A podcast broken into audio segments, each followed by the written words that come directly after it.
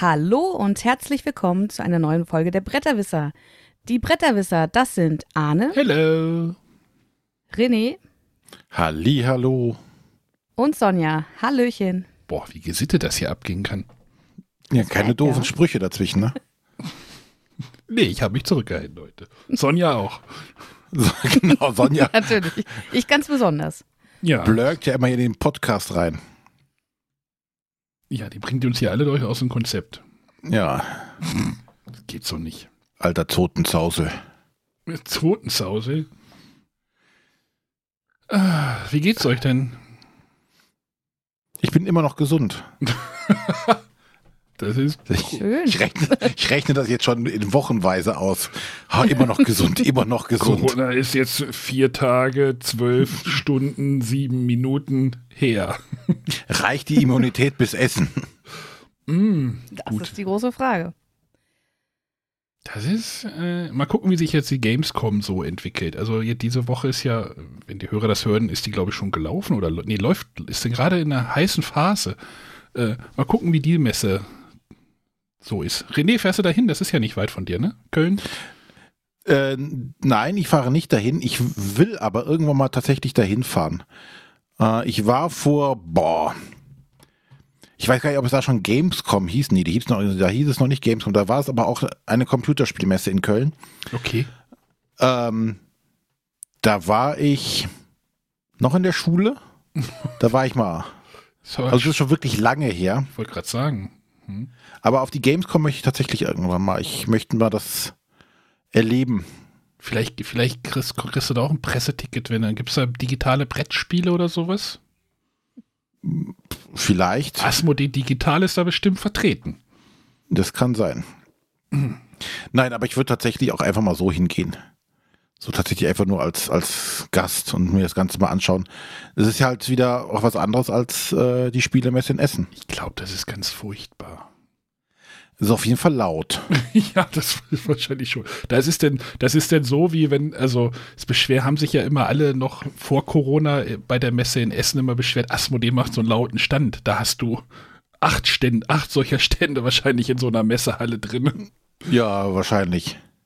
Aber apropos laut, ähm, ich habe ja schon ein Bild gepostet. Wir waren äh, Bretterwisser in Gefahr. Wir waren im Zirkus, da war es auch sehr Das laut. darfst du hier nicht erzählen. Wir, hier Deine Frau ist nicht da. gewesen, ja. Die, die hasst euch jetzt, Nein. dass ihr da wart. Und sie nicht. Im Zirkus mit Elefanten? Äh, nein, eben nicht mit Elefanten, mit äh, in einem tierfreien Zirkus, äh, hauptsächlich mit Artisten und sonstigen Künstlern, aber ohne Tiere komplett. Und zwar waren wir im Zirkus Flickflack. Mhm. Den kann ich tatsächlich nur sehr, sehr, sehr empfehlen. Das ist, die macht tatsächlich eine sehr, sehr coole Show. Und ähm, ja, hauptsächlich Artisten, äh, ein bisschen, ein bisschen Clowns-Sachen auch, aber ein bisschen Moped. Mopeds ganz viele. Und ähm, das ist- war jetzt das zweite Mal. Wir waren vor ein paar Jahren schon mal da und ähm, da kennt man jetzt einige Sachen schon, die die auch so bringen, unter anderem diese Mopeds. Mhm. Und wenn man diese aber nicht kennt, äh, ist es ein sehr, Moment, sehr beeindruckender Moment, wenn man da sitzt und die bauen so, so eine merkwürdige Rampe auf und du guckst die ganze Zeit auf diese Rampe, denkst du, oh, gleich kommt da irgendwie so ein Motorrad oder so rumgefahren. Das macht die ganze Zeit so wum, wum, wum, wum. Und auf einmal fliegen die aus so einem Eingangsbereich, also da, wo man zu den Tribünen kommt, kommen auf einmal Motorräder rausgeflogen. Das ist halt sehr beeindruckend. Die hatten, die haben zwei verschiedene Arten von Zelten. Also ihr habt ja diese Rundarena gesehen. Also erstmal Disclaimer, Kerstin ist riesen Flickflack-Fan. Äh, vor, keine Ahnung, 20 Jahren hat ihr Vater öfter mal äh, da ausgeholfen, irgendwelche Dinge repariert, ähm, als sie in Göttingen waren. Deswegen hat die da einen total engen Bezug zu und hat da auch hinter den Kulissen dann irgendwie mit den Leuten irgendwie abgehangen und so. Und hier gibt es äh, selbstgemachte Trainingsanzüge für die Kinder gab es damals mit Flickflack hinten drauf und also die kannte da wirklich viele. Und Disclaimer, meine Frau hat das auch gemacht. Die ist ja auch, war auch mit den Leuten hinter der Bühne da irgendwie. ah, das ist ja, das ist ja lustig. Das wusste ich noch gar nicht. Ja, doch. Die Und- haben da also einen, einen selben Hintergrund. Und äh, es, es, du, du warst ja dann in diesem Rundzelt, die haben aber auch noch so ein langes Zelt. Wir waren damals in Hannover bei so einer Show, das war einfach nur ein Zelt, wo die Arena nicht rund war, sondern wirklich hm. 50 Meter lang. Und da wurde dann auch sehr viel Schabernack mit Motorrädern, Skateboards und äh, Rollerskates gemacht. Und äh, ja. Ja, und, und es ist sehr beeindruckend, dass es so einem Zirkuszelt auch regnen kann. Mhm. Das, äh, ja, also kann ich jedem nur empfehlen, ist kein günstiges Vergnügen.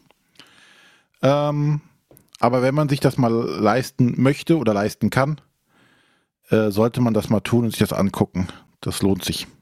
Genau. In, in Göttingen ist jetzt, glaube ich, dieses Jahr, ich weiß gar nicht, ob die schon da waren oder nicht, so ein Horrorzirkus unterwegs gewesen. Das ist, stelle ich mir auch irgendwie schwierig vor mit Kindern. Vor allem mit Kindern. Also damals gab es zum Beispiel bei Flickflack auch eine, eine Show, äh, mit Rammstein-Musik, da haben sie dann abends ein bisschen anderes Programm gemacht wie nachmittags. Äh, ja, ich glaube, manchmal hatten, hat, glaube ich, der ein oder andere Künstler vergessen, dass gerade die Kindervorstellung ist, weil so ein, war, die hatten einen Bauchredner dabei und der hat dann halt seine, seine Witze da erzählt. Unter anderem fragte er halt seine Puppe, ähm, wie lange, äh, ob er denn verheiratet ist. Ja, mit einer Jungfrau. Ja, wie heißt denn die Jungfrau? Mushi Zu. so, Du merkst es richtig. Alle Kinder haben den Witz nicht verstanden und alle Erwachsenen mit, gedacht, mit Kindern haben sich nicht getraut zu lachen. Es war eine sehr merkwürdige Stimmung in dem Moment. äh, ja, in, in Kassel gibt es auch immer um die Jahreswende auch immer so einen internationalen Zirkuswettbewerb. Der ist dann auch mit dem Flickflack-Zelt. Ich glaube, das ist das gleiche Zelt denn. Äh, das wird dann in Kassel dann aufgebaut. Aber das ist ja nicht das Programm, das Urprogramm denn von dem Zirkus, mit dem sie unterwegs sind, sondern da ist ja so ein Festival halt. Ach genau, wer, ähm, wer sich da mal äh, Karten für bestellen möchte, das Schöne ist, die haben äh, ein Zelt, was nicht mit innen äh, von innen mit Stangen oder Säulen irgendwie besetzt ist. Sprich, du hast, egal wo du sitzt, immer freien Blick und die äh, Stufen sind auch so hoch, dass du auf jeden Fall selbst Kinder über den Vordermann gucken können. Es sei denn, der Vordermann ist 2,30 Meter lang oder so, da wird es auch dann eng.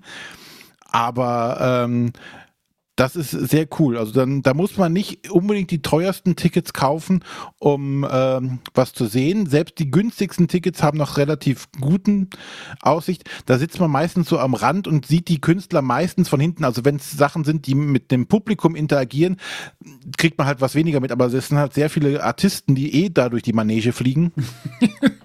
und da ist es ja meistens auch egal, wo man sich gerade aufhält. Nutzt den Gutscheincode Bretterwisser10 für 10% Rabatt. Bretterwisser 22, bitte. so viel Rabatt hauen wir nicht raus. Nein, ist das Ja. Ach so. Hm. Ja. Nein, aber wie gesagt, äh, kleine Empfehlung am Rande. Hat uns sehr, sehr gut gefallen. Wird das nicht das letzte Mal gewesen sein, dass wir da waren. Ja.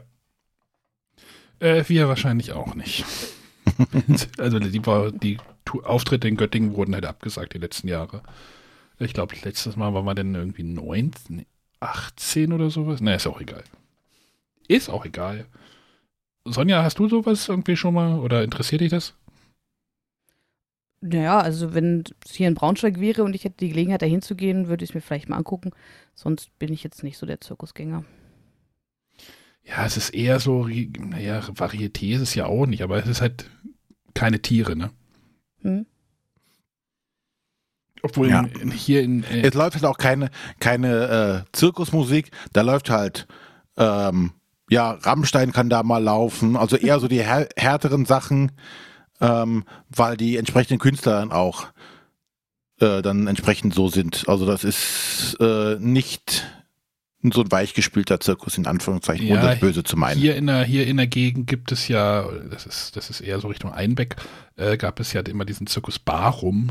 Habt ihr vielleicht auch schon mal gehört, oder Rebecca Simonite Barum, ne? Die Ifi Zenka, die ist halt, äh, mhm. äh, das ist halt ihr, ihr, da kommt die halt her und das ist halt hier nicht weit weg und ähm, den Zirkus Barum gibt es nicht mehr. Der wurde jetzt, und die hatten halt hier in der Gegend ihr, ihr Winterlager wo die dann halt, äh, wenn du, du kannst mit der Bahn irgendwie nach Hannover fahren mit der Regionalbahn, dann fährst du halt an dem, an dem Zirkusgelände vorbei, fährst halt, da stehen halt Kamele dann so auf der Wiese und solche Sachen. Ähm, und die, ähm, haben jetzt auch, sind jetzt auch auf Tour, aber auch ohne Tiere und die Tiere verbleiben jetzt irgendwie in diesem Winterlager und da ist jetzt so ein Zirkusland wieder das zweite Jahr jetzt, glaube ich, in Folge, wahrscheinlich auch wegen Corona. Äh, die sind, glaube ich, auch nur, nur mit Artisten und ich glaube, irgendeiner Wassershow unterwegs, habe ich auch gelesen. Charles Knie heißt er jetzt. Habt ihr vielleicht auch schon mal irgendwie gesehen. Naja, egal. Bisschen off-topic hier, ne? René, in Gefahr. René, bist du denn auch im Motorrad gefahren oder? Ja, ich habe mich freiwillig gemeldet, aber sie wollten mich nicht. Sie sagten, nee, nee. Du warst die Kugel. Ste genau. Sind in mir gefahren. Irgendwelche Danach Kolumbianer ging es oder mir sowas. nicht gut. Kolumbianer oder Mexikaner oder sowas. ja. Die sind, genau, die sind alle sehr klein. Das muss man sich auch immer dazu ja, wenn sagen. wir zwei in so einer Kugel fahren würden, dann wäre die aber auch schon voll. Wir könnten noch mit so einem Dreirad dann reinfahren. Mehr Platz wäre nicht. Motorrad passt nicht mehr rein. Wir kugeln uns so durch. Ich sehe, ich Kugel sehe, einfach nur eine, geschüttelt. ich sehe eine Special Action für Essen auf uns zukommen, René. Hier wie, so ein, wie, wie so ein Hamster bei, weißt du? Jetzt, hier gi- gibt es gibt doch manchmal auf Volksfesten diese Bälle, wo man auf Wasser laufen kann, weißt du? Ja, Ist genau. auch gleich ein guter Corona-Schutz. Oder wir holen uns diese aufblasbaren Subu-Ringe-Anzüge und rennen damit über die Messe. Aber wir, wir, wir, tu, wir tun quasi so, als wenn es aufgeblasen ist, aber eigentlich ist der. Eigentlich, eigentlich liegt der Haut eng an. Wie so eine Radlerhose. Oh Gott. René kann nicht mehr. Sonja, hör mal bitte auf. es, reicht langsam. Ja, dann lasst uns doch mal äh, zu Brettspielen kommen. Was haltet ihr davon? Aber es sein muss. Wir haben eine Frage der Woche. Leider nur eine schriftliche, aber ähm, der Bastian möchte von uns wissen, hey, ich bin schon ein langer, stiller Zuhörer und ich glaube recht regelmäßig dabei, jedoch nicht sicher, ob die folgende Frage schon mal hattet. Ich probiere es mal. Es gibt einige Bücher zum Brettspiel, wie zum Beispiel Siedler oder Andor. Zu welchem Spiel wünscht ihr euch eine literarische Ergänzung? Also zu welchem Spiel fehlt euch oder wünscht ihr euch ein passendes Buch, das die Helden einem noch näher bringt oder wo ihr intensiver die Story des Spiels vertieft, vielleicht sogar eine Vorgeschichte hattet? Äh, René, du hast doch da solche Konen. Ja, die gibt's ja schon. Das ist basiert ja eher auf einem Roman. ähm, ja, also von diesen ganzen äh, kampagnenbasierten Spielen ist es natürlich relativ naheliegend, da auch irgendeine Art von, von Hintergrundgeschichte oder näher an die äh, Charaktere ranzugehen. Ähm, ich würde gerade mal sagen, zum Beispiel, wo, wovon ich das nicht haben möchte, wäre zum Beispiel bei von Descent. Weil das ähm, eine so generische Fantasy-Story ist, dass es fast langweilig wäre wahrscheinlich. Die Welt Ähm. Terranos ist doch ausgearbeitet, oder nicht? Ja, eben. Aber es ist halt so rein generisches Fantasy. Also was ich mir äh, vielleicht vorstellen könnte, fällt mir gerade ein, wäre Tainted Grail. Mit diesem äh, ja runtergekommenen oder abgerockten Avalon als Hintergrund. Ähm, so diese König Artus-Saga mal ein bisschen verdreht. Das könnte ich mir gut vorstellen. Ähm, da quasi auch mal was drüber zu lesen. Ähm, ansonsten ähm, würde ich, glaube ich, ähm, gerne etwas über Dr. No Side wissen. Okay. Wer war das? Sonja, Andor, weißt du? Genau. Das sind die, äh, der mit der Mausefalle und sowas, diese Comicartigen. Also da könnte ich mir das einfach spaßig vorstellen, wenn man das, wenn das gut geschrieben ist, könnte das was Mhm. Spaßiges werden. Ja, und wie gesagt, zu den anderen kampagnenbasierten Spielen wird es wahrscheinlich relativ einfach, äh, wobei das aber auch einen Hintergrund haben muss, der sich auch lohnt. Naja, da, da gibt es ja schon ein Grundgerüst von Story. Oder naja, nicht nur ein Grundgerüst, eigentlich gibt es da ja schon eine Story, ne? Ja, aber manchmal ist es halt einfach generische Fantasy. Gut gegen böse, bla bla bla, wumm. Na, da da brauche ich jetzt nicht noch eine ausbordernde Hintergrundgeschichte, wenn der Hintergrund eh langweilig ist. Was ist aber wie denn, sieht es denn bei euch aus? was ist denn, mir, mir ist gerade so Pandemie irgendwie in den Kopf geschossen. So, die, die Legacy-Story könntest du sicherlich auch irgendwie in so einem Thriller Mhm. Verorten, könnte ich mir gut vorstellen. Ist dann natürlich Ja. auch sehr generisch natürlich, ne? Also so, oh, eine Pandemie bricht über die Welt hinein. Ob man das jetzt auch unbedingt noch lesen möchte, ist ja auch noch eine Frage. Aber, aber das, Ja, das und würde es gibt ja quasi schon auch, ne? Mit Outbreak. Ja, da gibt es ja auch noch. Als Film. Con Contagion gab es ja auch noch und solche Sachen. Ja. Das wäre jetzt so bei mir irgendwie sofort in den Kopf geschossen. Ich weiß nicht, ich spiele, glaube ich, zu wenig storylastige Spiele, als dass mir da jetzt irgendwas direkt in Sinn kommen würde. Also ich weiß, dass es ja zu Time Stories jetzt ein Buch gab, Mhm. aber tatsächlich muss ich auch sagen, seit ich den Brettspielen wieder so nah bin, komme ich fast gar nicht mehr zum Lesen. Ähm, von daher, weiß ich nicht. Also ich habe nichts, wo ich jetzt sagen würde, da bräuchte ich irgendwie eine, eine Story drumherum oder würde ich gerne Vorgeschichte lesen. Oh, Ja, mit dem Brauchen ist ja immer so, so. schöne Geschichte zu Blood Rage gibt es bestimmt auch genug her. Ja, zum Beispiel. Ja, das Problem, ich habe die, meine, mein Bücherregal steht jetzt immer hinter mir, äh, mein Spieleregal steht immer hinter mir. Jetzt du die immer Muss umdrehen. ich mich immer umdrehen, das geht gerade schlecht. Äh, äh. Ja, aber äh, tatsächlich ist Lesezeit bei mir arg begrenzt. Also dadurch, äh, dass ich mit meinem Partner jemanden habe, der jederzeit mit mir irgendwas spielt, denke ich mir, warum soll ich mir ein Buch nehmen, wenn ich äh, auch am Spieltisch einfach was spielen kann? Manchmal möchte man auch alleine sein.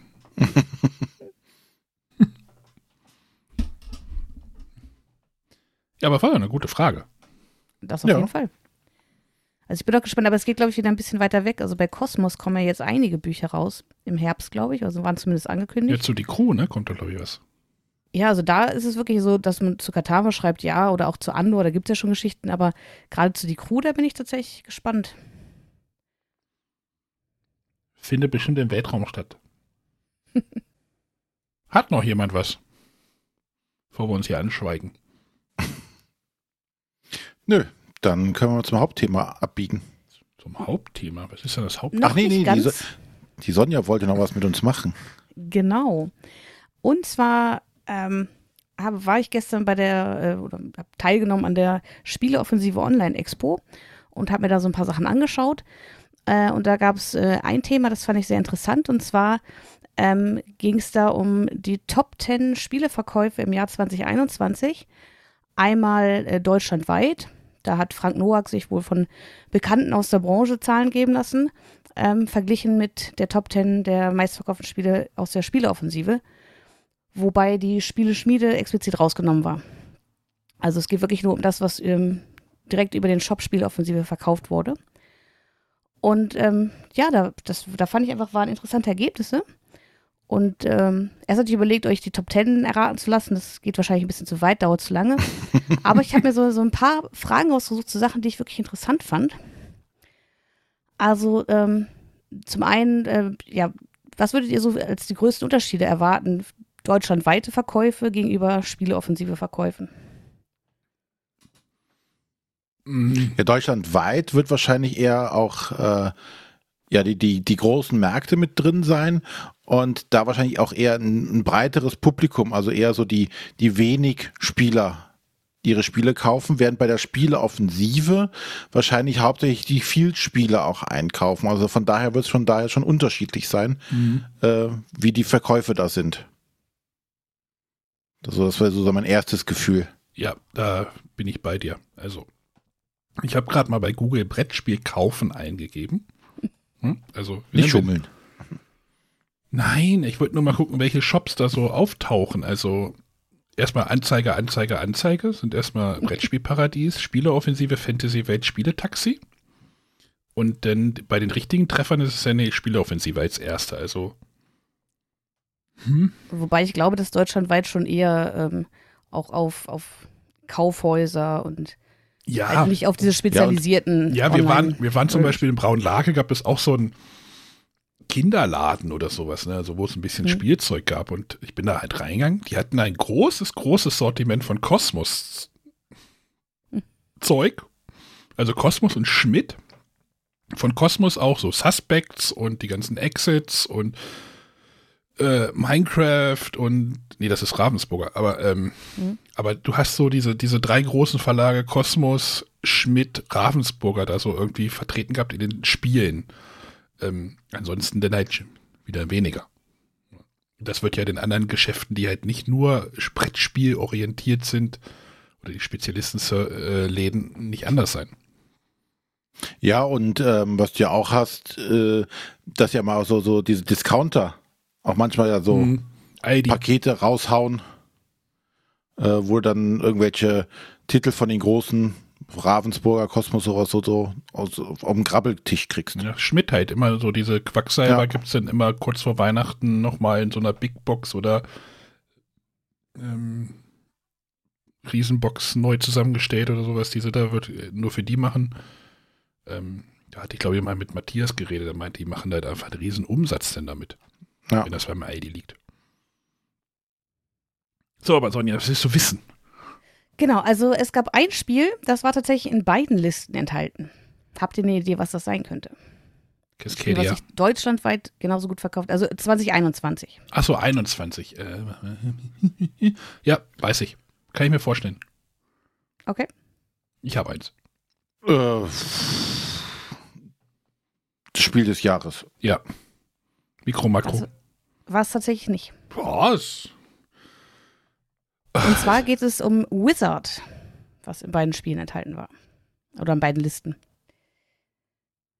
Das wird echt noch so oft gekauft. Hier gab ja eine neue Version. Na gut, es kam doch jetzt die Wizard Diese Buchedition. Jubiläumsedition als Mhm. Buch. Ja, die, die hat so einen Buchrücken. Also die ist so ein bisschen Okay. größer. Da ist, glaube ich, noch zwei Metallmünzen noch drin. Also ich, die steht auch hier bei mir im Schrank, weil ich die schöner fand wie die andere. Aber jetzt machen sie ja nochmal eine schönere Version. Ach, du bist dafür verantwortlich, dass die Zahl so hoch ist. Ja, aber Wizard wird wirklich, kannst du, Wizard hat, glaube ich, mittlerweile auch so einen Status erreicht, wo du denkst, das kannst du fast mit jedem, also jeder kennt das irgendwo. Ja, und tatsächlich, also es hat sich ähm, in der deutschlandweiten Liste, äh, hat es sogar vor Mikro Makro Crime City geschafft. Okay. Und zwar wohl knapp 5000 äh, verkaufte Exemplare mehr. Und bei der Spieleoffensive ist es Platz zwei Okay. der Was? meistverkauften Spiele. Müsste man wieder Das- spielen. Aber das gilt doch als gutes Spiel, oder? Oder ist das auch schon wieder so verschrien in der Szene? So, äh, da spielt doch kein Wizard. Äh. Dieses Hochnäsige, weißt du? Das hätte ich jetzt so nicht wahrgenommen. Ja, so dieses, oh, kannst doch kein Katan mehr spielen oder Mon ne, das Monopoly oder ne, so dieses. Ja, aber also zu Wizard habe ich das eigentlich noch nie gehört. Und das glaube ich auch mal das Stichspiel, wenn es irgendwie um Stichspiel geht, dann, dann nennt jeder irgendwie Wizard. äh, muss doch Sky King spielen. Hm. Ja. Ähm, ja, also mit dabei äh, bei diesem Panel war der Ben vom Brettspielblog. Mhm. Äh, der hat, glaube ich, auch Skull King ins Rennen gebracht. Und Ja, da ich, wurde auch über Rage gesprochen, was ja ein Jahr vorher auch bei Amigo erschienen ist, wo es noch gar kein Thema hatte, mhm. woraus dann ja irgendwie Wizard entstanden ist, was dann einfach noch ein Thema bekommen hat. Rage wollen sie manchmal in Göttingen beim öffentlichen Spieleabend, hat das immer einer dabei, der will das immer spielen. Okay. Ich habe mich bis jetzt drum ge. Äh, ich bin drum rumgekommen. Gut, ansonsten bei der Spieleoffensive ähm, war es schon offensichtlich, äh, also sie haben halt die Spieleschmiede-Projekte rausgenommen, aber tatsächlich waren die meistverkauften Spiele viele, die über die Spieleschmiede überhaupt erst entstanden sind. Mhm. Also zum Beispiel auf Platz 10 Mein Königreich für ein Pferd. Da gab es ja auch diese etwas kritische äh, Berichterstattung, ähm, wo dann alle YouTube-Kanäle irgendwie auf einmal ihre Sachen rausgehauen haben, was ja irgendwie in der Szene zumindest nicht so gut ankommt. Ja, aber Erfolg gibt ihnen ja wahrscheinlich recht. Außerhalb der Szene interessiert das keinen, ob die jetzt alle, Ja. alle YouTube-Kanäle das gleichzeitig, sondern wenn die danach suchen, dann finden sie halt ein paar Videos dazu. So, neben Wizard gab es nur ein anderes Spiel, was nicht ähm, aus der Spieleschmiede kam. Habt ihr da noch eine Idee, was das sein könnte? Mikro, Makro. Ich sag jetzt einfach Mikro, Makro immer. Keine Ahnung. Nee, keine Ahnung. Also Mikromark war wirklich nur in der allgemeinen Liste. Ähm, es ist Cabo, dieses kleine Kartenspiel. Das Ähm, liegt noch ungespielt hier bei mir rum. okay, Das ist auch so Skyjo verwandt, ne? genau, Wie heißt das? Golfspiele? Golfspiele. genau. Habe ich irgendwann mal gekauft, weil ich irgendwie Versandkosten noch voll kriegen musste. Wahrscheinlich ist das der Grund. Bei jedem Verkauf bekommt, wird immer ein Cabo mit dazugelegt, damit äh, man die Versandobergrenze dann erreicht oder sowas. Tatsächlich ist es auch eins, wo ich mir denke, das ist was, wenn du irgendwo im Spielladen bist und findest nichts, bevor du gar nichts kaufst, kannst du das mal mitnehmen. Ja, es kostet ja auch wieder 5 Euro oder was. Ja. Ja, da ist die Hürde natürlich auch sehr klein, auch wenn du das halt so, nicht als Mitbringsel oder sonstiges oder tatsächlich auch für, für wenig Spieler. Ne? Es geht ja nicht mehr so, oh, ich gehe jetzt in den Spielladen raus und äh, rein, bevor ich gar nichts mitnehme, kaufe ich mir ein kleines Kartenspiel. Aber die suchen ja meistens eher nach diesen kleinen, kurzen Spielen, äh, in Anführungszeichen im vertrauten Fahrwasser. Breaking halt News, so, Breaking News, Cabo ist gerade ausverkauft. Erst Ende August wieder. Naja, vielleicht, wenn die Folge kommt, ist wieder da. Aber so kleine, wenn ihr was kauft, kaufe ich ja eher größere Spiele, oder? Also. Ja, du.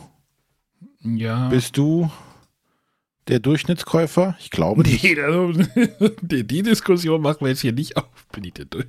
Aber tatsächlich, also ich hatte letztens eine Kollegin, die mir sagte, ah, mein Sohn hat bald Geburtstag, meine Schwester möchte ihm, äh, seine Schwester möchte ihm ein Brettspiel schenken. Hast du da Ideen?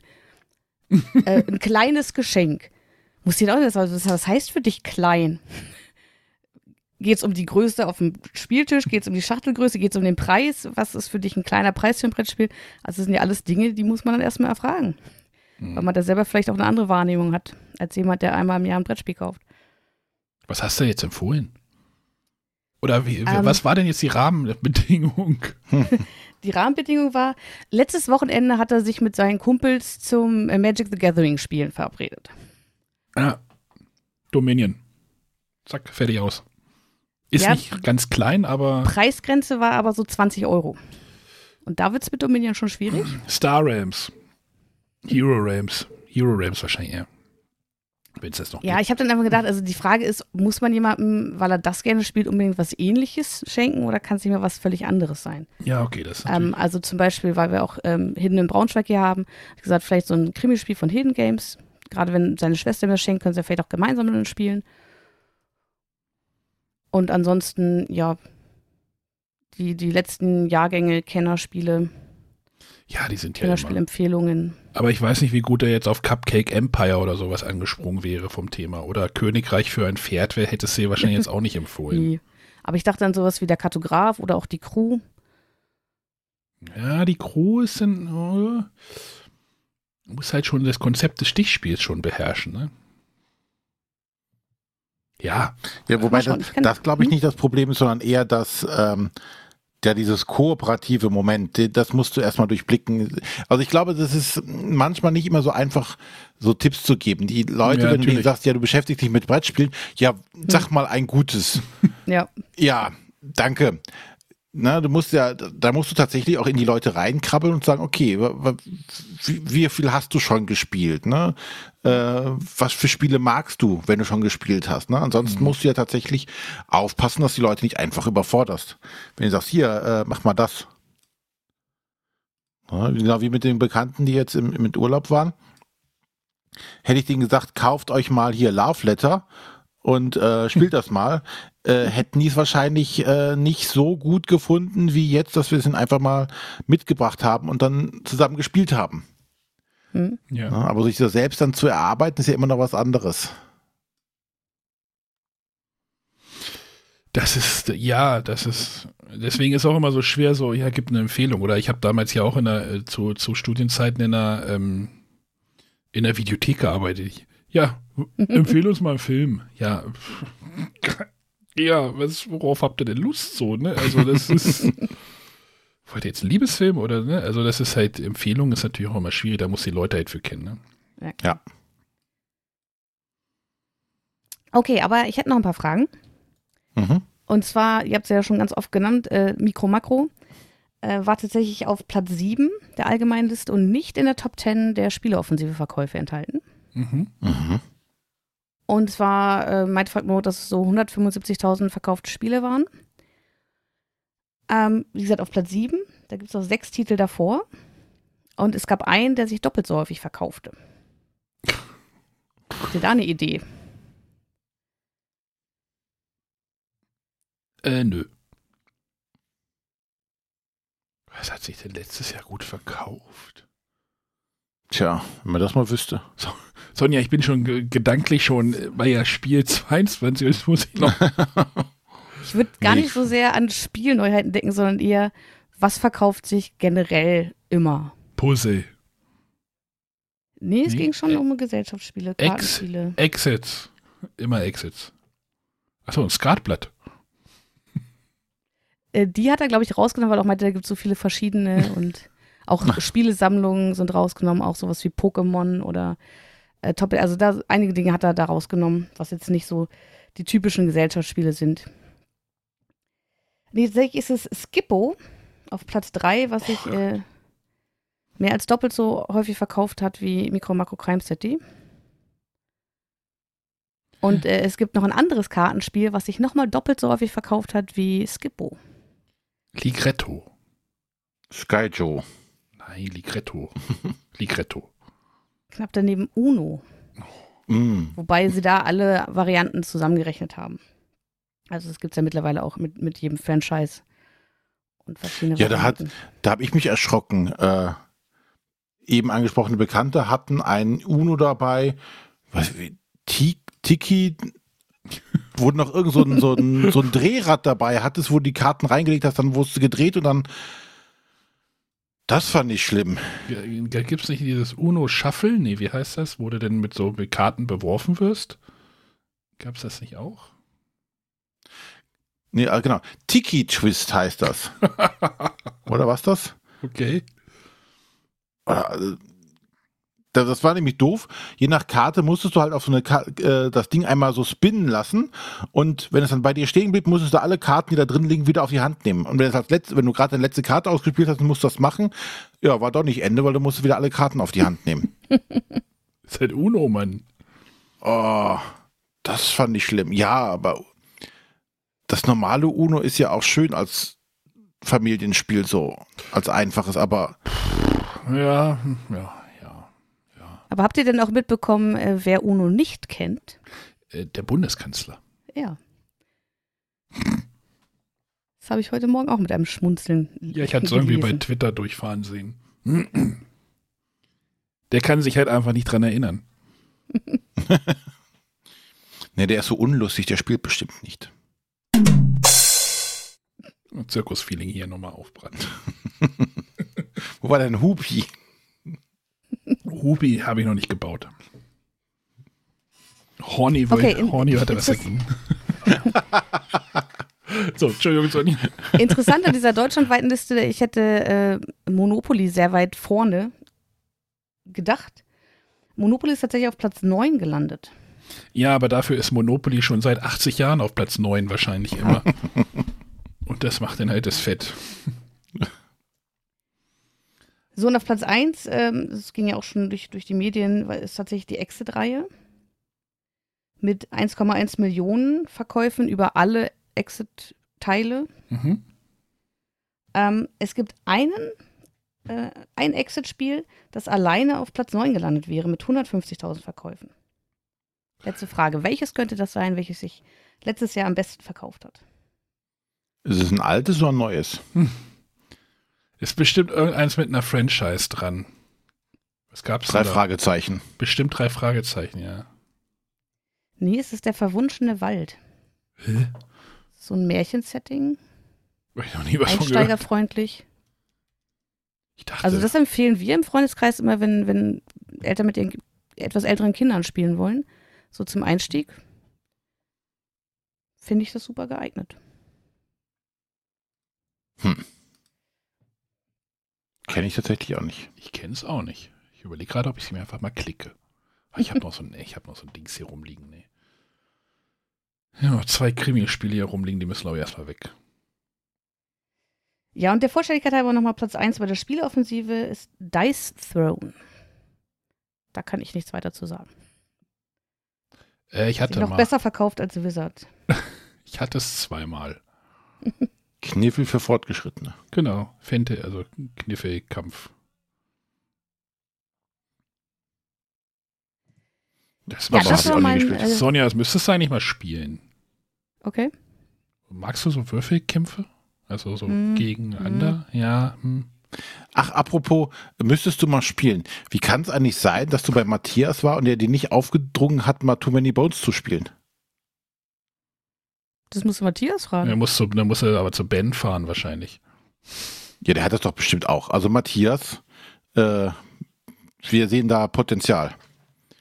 Das muss besser also werden das nächste Mal. Ich wollte ja Endless Winter spielen, das hat er nicht da gehabt. Ja, aber äh, ich glaube, ähm, zumindest die englische Version hat er selber, hat er sich eigenständig mal gekauft. Ja, hat er gemerkt, ach, ich kann das Ganze nicht lesen, muss ich hier jemanden beauftragen, der mir das übersetzt. Ach so. Deshalb. Ja, ja, deswegen. So ist die deutsche Aber Version. es war ja diesmal auch ein ganz, ganz gemischtes Treffen. Also letztes Mal äh, sind er und seine Frau hierher gekommen, haben ganz viele Spiele auf den Tisch gepackt und uns ganz viele Spiele beigebracht. Und als wir jetzt in Berlin waren, war es ja recht ausgeglichen mit, wir erklären denen mal ein Spiel, die erklären uns mal ein Spiel.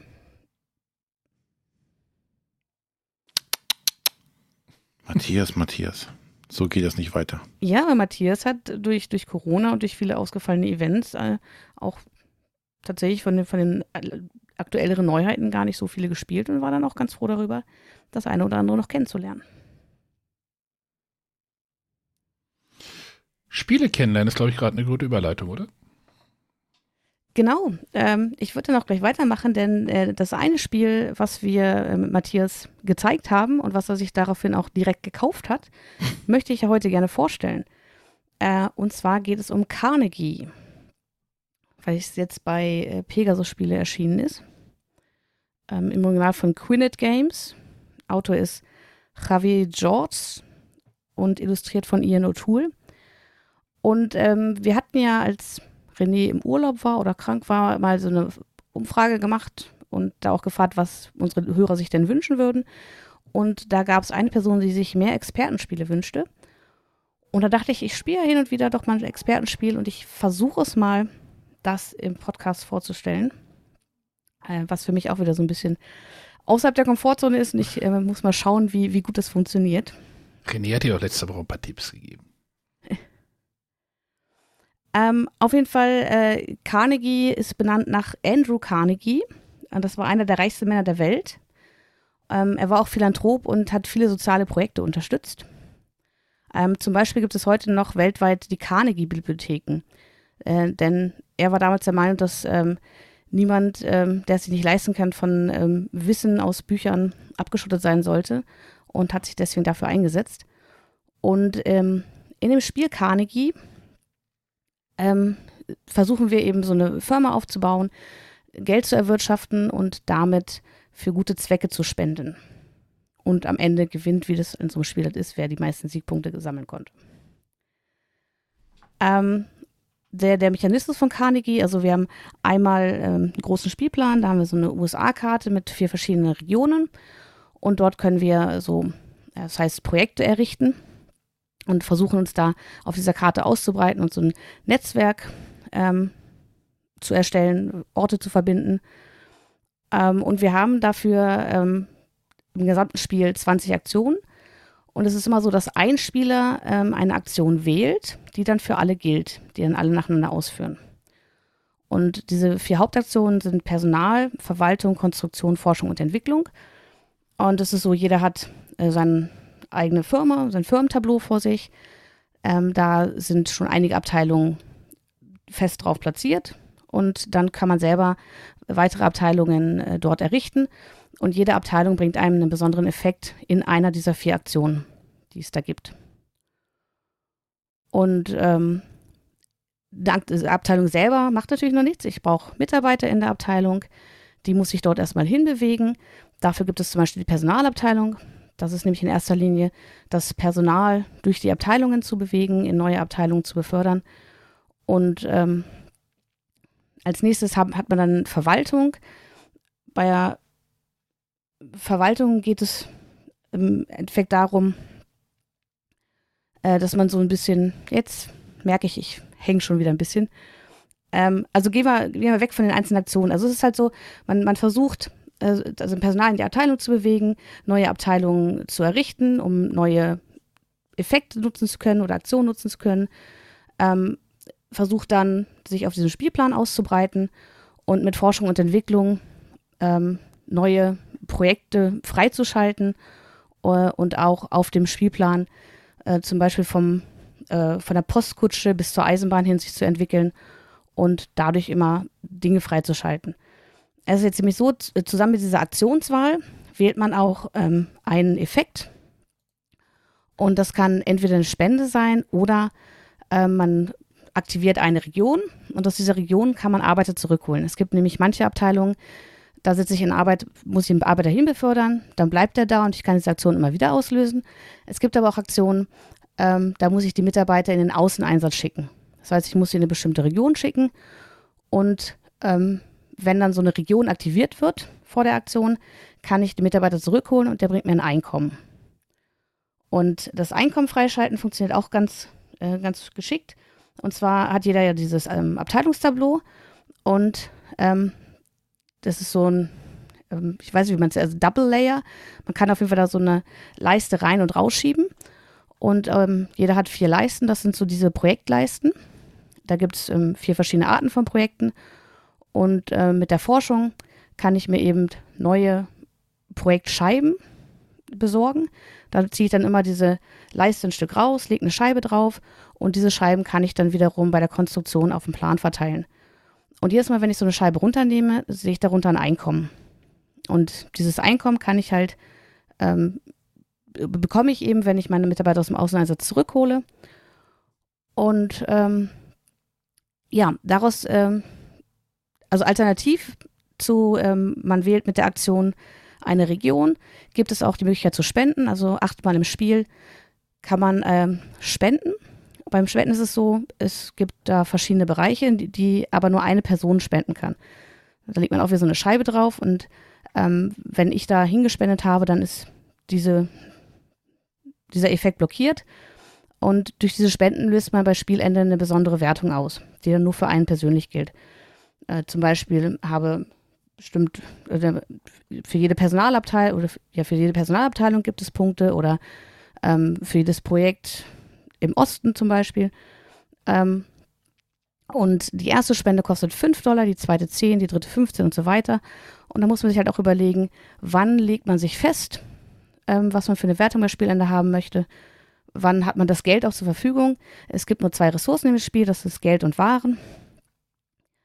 Und ähm, ja, daraus entsteht ein wirklich interessantes Spiel, was gar nicht so unterschiedlich ist vom Aufbau. Was halt immer unterschiedlich ist, ist die Reihenfolgemöglichkeiten dieser ähm, Aktionswahl, beziehungsweise welche äh, Spende oder welchen Ort man damit aktivieren kann. Das äh, sind so äh, unterschiedliche Streifen, die man immer verschieden kombiniert. Die sind auch beidseitig bedruckt. Und da hilft es so ein bisschen zu lesen, weil es kann zum Beispiel sein, dass so ein, ein Ort, zum Beispiel Mittlere Westen, kommt irgendwie nur zwei oder drei Mal im Spiel vor. Da muss ich halt überlegen, wenn ich, wenn er zum Beispiel erst spät im Ende aktiviert wird, wenn ich da früh meine Leute hinschicke, stehen die mir natürlich lange Zeit nicht zur Verfügung.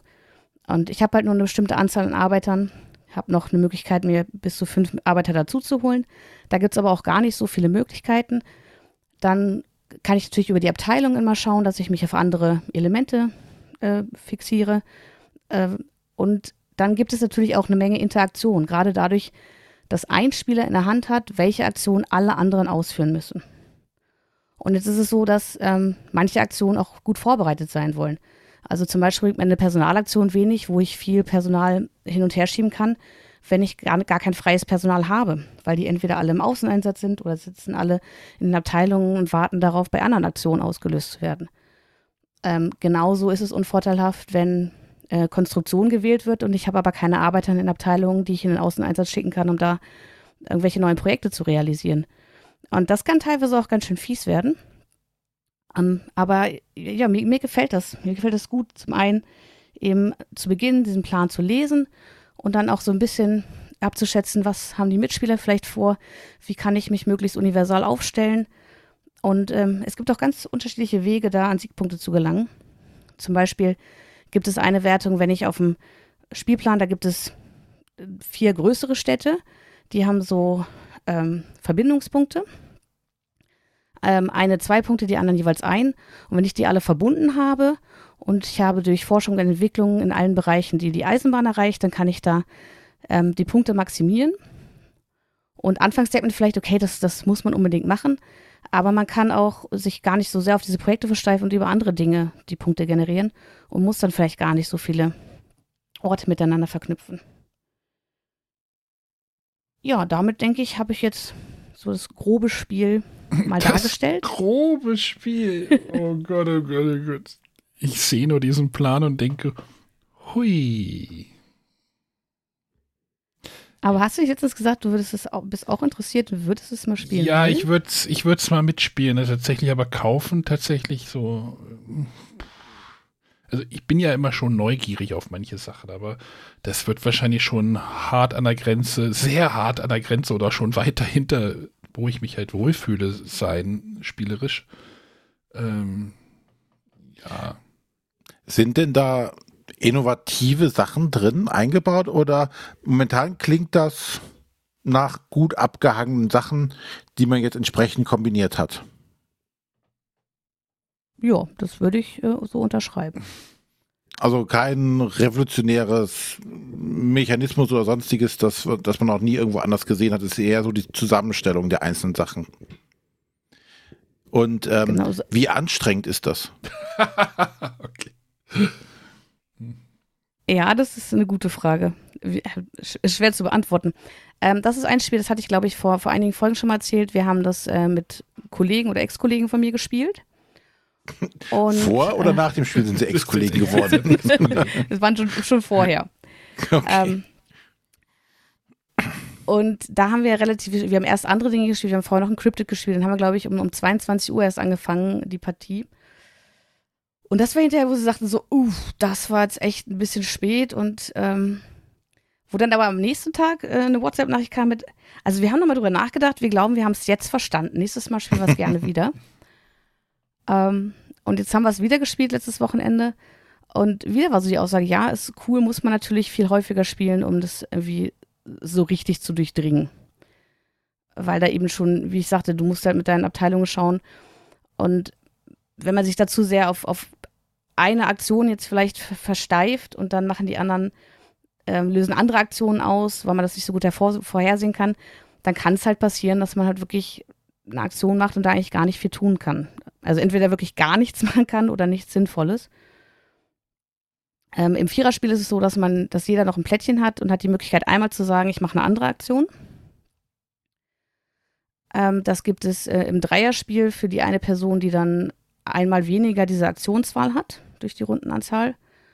Und im Spiel zu zweit gibt es das zum Beispiel gar nicht. Da muss ich halt mit dem leben, was, was mein Gegenspieler auswählt. Hm. Aber auch gerade also diesen, diese Aktionswahl, weiß ich nicht, ob ich die aus einem anderen Spiel kenne. Würde mir jetzt erstmal keins aus einfallen. Und ähm, da ist es schon, also bei uns war es jetzt bei den Partien auch so, dass es meistens sehr ausgeglichen ist. Also es gibt diese vier Hauptaktionen. Wie gesagt, was man dann wirklich machen kann, hängt davon ab, welche Abteilung man selber gebaut hat. Und bisher wurden die bei uns immer recht gleichmäßig äh, ausgelöst. Ähm, es gibt auch die Möglichkeit, dass man eine Aktion mehr als diese fünfmal, also es gibt so, so fünf Aktionsplätze für, für jede Aktion, man kann die auch häufiger auslösen, muss dann eine Region von einem anderen Feld aktivieren. Ähm, und ich glaube, da kann man noch viel mehr damit spielen, dass man, äh, das Einspieler auf, auf eine Aktion sich versteift und diese immer wieder ausführt. Ähm, also auch wenn das, das Spielmaterial selbst vielleicht gar nicht so viel ähm, unterschiedliche Optionen bietet, finde ich, steckt einfach viel drin, wie- wie die Spiele verlaufen oder die Partien verlaufen können. Gibt es auch emotionale Momente bei dem Spiel? Ja, durchaus. Also, wenn ich mir jetzt denke, so, ja, der, der nächste Spieler wird schon das machen, dann wird er das machen und ich bereite mich darauf vor und dann macht einer sowas völlig Absurdes und macht jetzt diese Aktion nochmal. Ähm, weil man kann natürlich auch so spielen, dass man sagt, okay, das bringt mir jetzt vielleicht nicht so viel wie eine andere Aktion, aber es bringt den anderen noch viel weniger. Und das kann dann schon emotional werden, wenn man sagt, ja, warum machst du, wie kommst du auf die Idee, jetzt diese Aktion zu wählen? Das, alles andere wäre doch viel, viel sinnvoller. Also für mich ist es zumindest Hm? eine Emotion. Die angegebene Spielzeit von 120 bis 180 Minuten passt? ja, würde ich schon sagen. Kommt drauf an, ob dann noch eine halbe Stunde Regelerklärung mit dazu packt. Ich wollte gerade sagen, also die erste Partie wahrscheinlich immer noch mal ein bisschen, bisschen mehr Zeit einplanen, aber ansonsten. Gut, das ist ja, aber das ist schon eigentlich so das abendfüllende Spiel und drumherum macht man eher was Kleineres. Ja.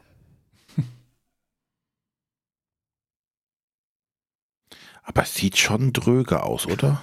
René, ich glaube, du bist da auch nicht Zielgruppe für. Obwohl du hast doch Arche Nova gespielt hier, also.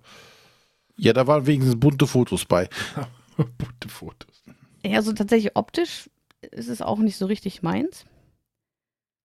Ähm, ich meine ja, tatsächlich nur von der grafischen Gestaltung. Sieht sehr pastellig und nüchtern aus. Das. Ja, ich, ich weiß definitiv, dass ich nicht die Zielgruppe eines solchen Spiels bin, weil, ähm, wie gesagt, für mich fühlt sich das dann immer wie Arbeit an. Das ist, klingt anstrengend und ähm, auch von meinem Spielgefühl dass ich, oder meiner Spielart, dass ich eher aus dem Bauch heraus irgendwas entscheide, äh, ist das halt das voll, komplett falsche Spiel dafür. Ja. ja. Ich glaube, du also musst schon planen schon versuchen, und, dich, ja, ja, dich gut aufstellen, dass du möglichst alle Aktionen nutzen kannst, ähm, je nachdem, was die anderen auslösen. Ähm, und also auch du hast zwar nur diese zwei Ressourcen, aber die sind halt auch relativ knapp. Du musst halt immer sehen, wie du mit deinem Geld und deinen Waren haushaltest, damit du dann. Also es kann auch sein, dass du die Arbeiter an den, in den richtigen Abteilungen hast und du hast, also es ist auch so, du verschiebst die Arbeiter, dann musst du sie natürlich bezahlen, damit sie für dich arbeiten. Ähm, und dann brauchst du in der Regel äh, auch noch Waren oder Geld, um solche Dinge zu bezahlen. Also das Geld brauchst du immer wieder für die Spenden. Und äh, die sind halt auch relativ wichtig, weil damit sorgt man eben noch, also es gibt natürlich noch so eine große Endwertung für alle. Ähm, aber durch diese Spenden kannst du dir selber nochmal Punkte generieren, die kein anderer dann bekommen kann. Ja, also ich mag es total und tatsächlich, ähm, also wir haben jetzt die Retail-Ausgabe von Pegasus. Und sonst sage ich auch immer so, Kickstarter brauche ich nicht. Und ob jetzt auf den Scheiben da irgendwie, ob da noch tolle Verzierungen drauf sind, das ist mir auch tatsächlich egal. Ähm, bei Carnegie ist es aber so, es sind ähm, 16 dieser Abteilungsplättchen enthalten, beziehungsweise jedes ist doppelt vorhanden. Ähm, das macht, bringt auch tatsächlich ein bisschen Varianz, wenn man zu dritt oder zu zweit nur spielt, weil zu viert kommen wirklich fast alle Abteilungen ins Spiel. Und äh, bei weniger Spielern auch immer weniger. Da kann es auch sein, dass manche Abteilungen gar nicht verfügbar sind. Da muss man eben auch gucken, dass wahrscheinlich nicht immer die gleichen Abteilungen da sind, dass man nicht immer den gleichen Plan verfolgen kann, wird dadurch auch ein bisschen mehr gezwungen, andere Wege einzuschlagen, falls man das nicht selbst von sich aus sowieso möchte. Ähm, und da gibt es jetzt eine ähm, Mini-Erweiterung mit neuen Abteilungen, mit neuen Spendenoptionen. Und äh, die haben wir tatsächlich bestellt, weil wir gesagt haben, das ist eine Variante, die, die finde ich da, glaube ich, noch sehr angenehm. Ich sehe hier Bilder, wo, wo metallene Geldscheine da noch dabei sind. Ja, das, das bräuchte ich zum Beispiel nicht. Die sehen aber cool aus. Hm. Ähm, und ich finde auch gut gelöst, ähm, wenn, also es gibt ein großes Kartendeck. Das ist tatsächlich nur fürs Solo-Spiel, beziehungsweise ähm, der, für den Zwei- und Drei-Spieler-Aufbau.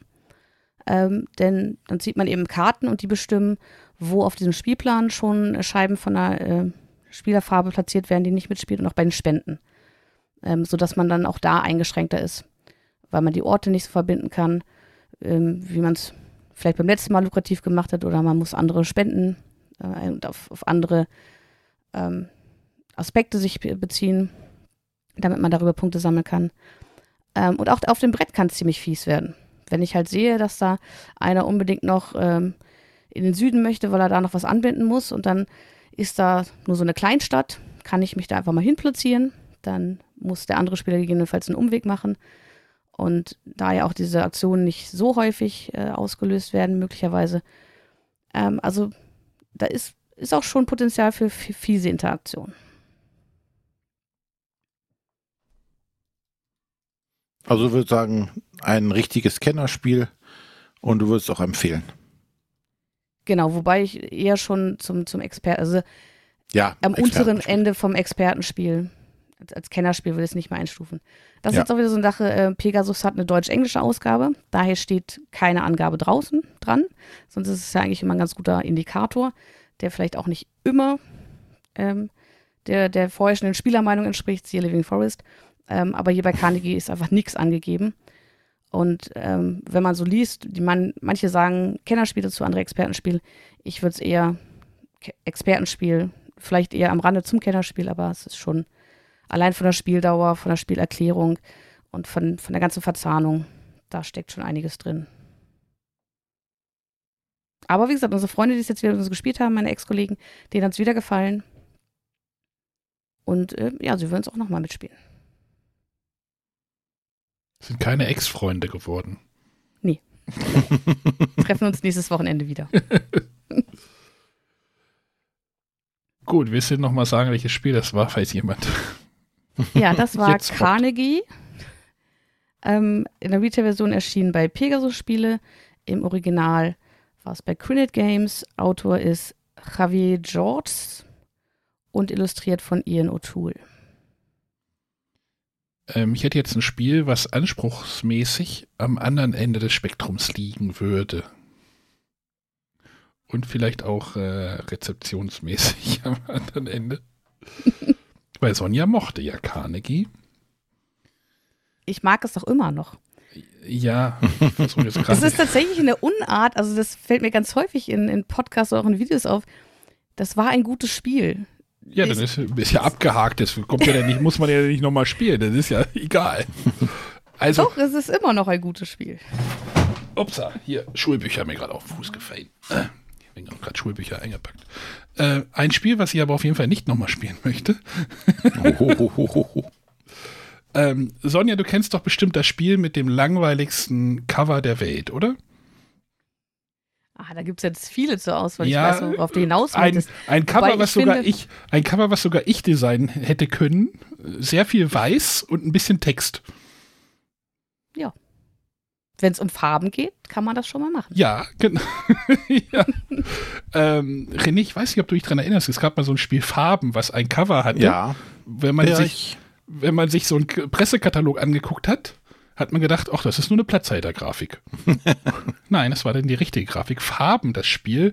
Ich weiß gar nicht, wann ist das rausgekommen? Vor äh, drei, vier Jahren. Ähm, und dieses Spiel hat jetzt einen Nachfolger bekommen oder eine, eine kooperative Variante, nämlich das Spiel Remember, wo das ME, also das Mi, groß, ein bisschen größer geschrieben ist.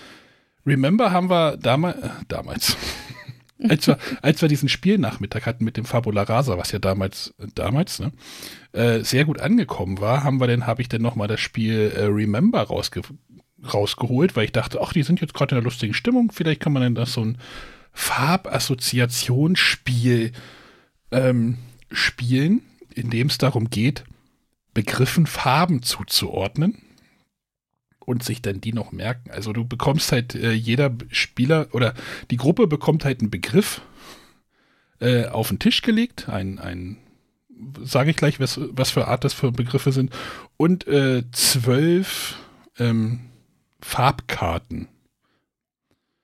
Also ganz, ganz nur, also einfach nur Karten mit einer Farbe. Da ist einfach nur gelb drauf, orange drauf, braun drauf, schwarz drauf, grün drauf, so, ne? So zwölf Farben. Mhm. Und dann bekommst du halt einen Begriff. Zum Beispiel den Begriff, äh, hier in der Anleitung steht gerade der Begriff Beispiel. René, welcher Farbe, welche, oder wenn Beispiel eine Farbe hätte, welche wäre das? gelb. Genau, das legt dann jeder verdeckt hin und dann deckt man es auf und erzählt auch noch, warum das so ist. Warum ist das denn so? Weil Beispiele öfters gelb hinterlegt sind. Sonja, welche Farbe hätte denn bei dir das, der Begriff Beispiel? Schwarz? Ist schwarz dabei? Ja, schwarz ist auch dabei. Weil ich eher an sowas so schwarz auf weiß denken würde. Genau, das soll man immer so ein bisschen so erzählen, was damit, damit sich die Gruppe das dann auch alles so ein bisschen merken kann, weil dieser Begriff wird dann mit allen Farbkarten, die jeder hingelegt hat, äh, zur Seite gelegt und dann spielt man das Ganze zweimal um den Tisch. Also es kommen immer neue Begriffe dazu. Problem ist jetzt zum Beispiel, also ein Problem ist jetzt schon, du hast jetzt ja, René hat jetzt schon gelb und Sonja ist schwarz rausgelegt. Wenn jetzt zum Beispiel der Begriff Nacht kommen würde, könnte Sonja kein Schwarz mehr hinlegen, sondern sie müsste sich was anderes ausdenken, was ich irgendwie schon schwierig finde. Ne? Also Nacht wäre wahrscheinlich sehr einfach und würde wahrscheinlich gar nicht vorkommen in diesem, in diesem Spiel. Es sind immer so abstrakte Begriffe. Also wir hatten noch einmal den Begriff Wohnzimmer. René, was wäre denn Wohnzimmer für dich? Braun. Ja, bei mir war es auch nämlich braun, weil ich an Gelsenkirchener Barock dachte. Eiche brutal. Genau. Oder Sonja, was wäre denn für dich Brau äh, Wohnzimmer? Ich hätte wahrscheinlich an Blau gedacht, weil wir so ein blaues Sofa im Wohnzimmer haben. Genau. Und, und so funktioniert jetzt das Spiel. Und ähm, wenn dann alle, äh, alle acht Begriffe, sage ich jetzt mal so, gespielt wurden, wird dann der erste Begriff wieder genommen. Und dann werden, äh, du kannst auf den Farbkarten sehen, wer welche Rückseite hatte. Diese haben unterschiedliche Muster. Und dann musst du halt, äh, werden die alle so hingelegt, die zugedeckten Karten, und dann muss die Gruppe sagen, welche Karte da jetzt drunter lag. Aber du darfst selber nicht sagen, was deine Farbe jetzt war. Weil du solltest es ja am besten wissen. Und es ist einfach so ein komisches Merkspiel und äh, die Gruppe, die eigentlich immer sehr ähm, offen ist für neue Spiele und auch selten eine starke Meinung vertritt, äh, vertritt meinte, ja, das brauchen wir das nächste Mal jetzt nicht nochmal zu spielen. Also ich habe auch das Farben nicht gespielt, das ging, da war glaube ich irgendwie kompetitiv, weil es steht Ja. irgendwo drauf, dass das jetzt eine kooperative Variante ist. Oh, ich, ich habe diese Farbassoziationsspiele irgendwie satt. Ich meine, vor einem Jahr oder so, was gab es auch mal von ähm, diesem Queen Games Ableger, wie hieß Chili. Chili. Chili Games? Island Games. Und wie hieß das Spiel? Quiz Code? Nee, Color Code. Color Code. Fand ich auch irgendwie doof. Also, ich glaube, ich bin damit durch. Und ich fand das jetzt auch irgendwie nicht so. Gerade wenn dir die, die coolen Begriffe zu der passenden Farbe denn irgendwie auch noch ausgehen. Also, ach nee, lass mal. Brauche ich. Also, ich brauche das nicht nochmal. Wer jetzt irgendwie denkt, ach, ich brauche jetzt ein cooles As Farbassoziationsspiel, dann schaut Go euch it. Remember nochmal an, aber hm. ich Also glaube, beim Pressetag wurde es ja so verkauft, dass, dass äh, Farben eher so im ähm, Bildungsbereich gut angekommen wäre, aber jetzt nicht so beim, beim Spieler, beim Endverbraucher. ähm, und es ist ja auch so daraus entstanden, also die, ähm, wie heißt sie, Apolline Jouve, die mhm. ähm, Autorin, die habe ich ja auf der Spielwarenmesse auch mal kennengelernt. Ähm, die hat auch gesagt, also sie ist ja selber als Französin nach Deutschland gekommen und musste erstmal die Sprache lernen. Mhm. Und ähm, das hat sich quasi aus diesen Sprachkursen ergeben oder in den Sprachkursen ist diese Idee entstanden, eben über Farben Wörter zu lernen. Ja, aber im Endeffekt ist es nur ein Memory.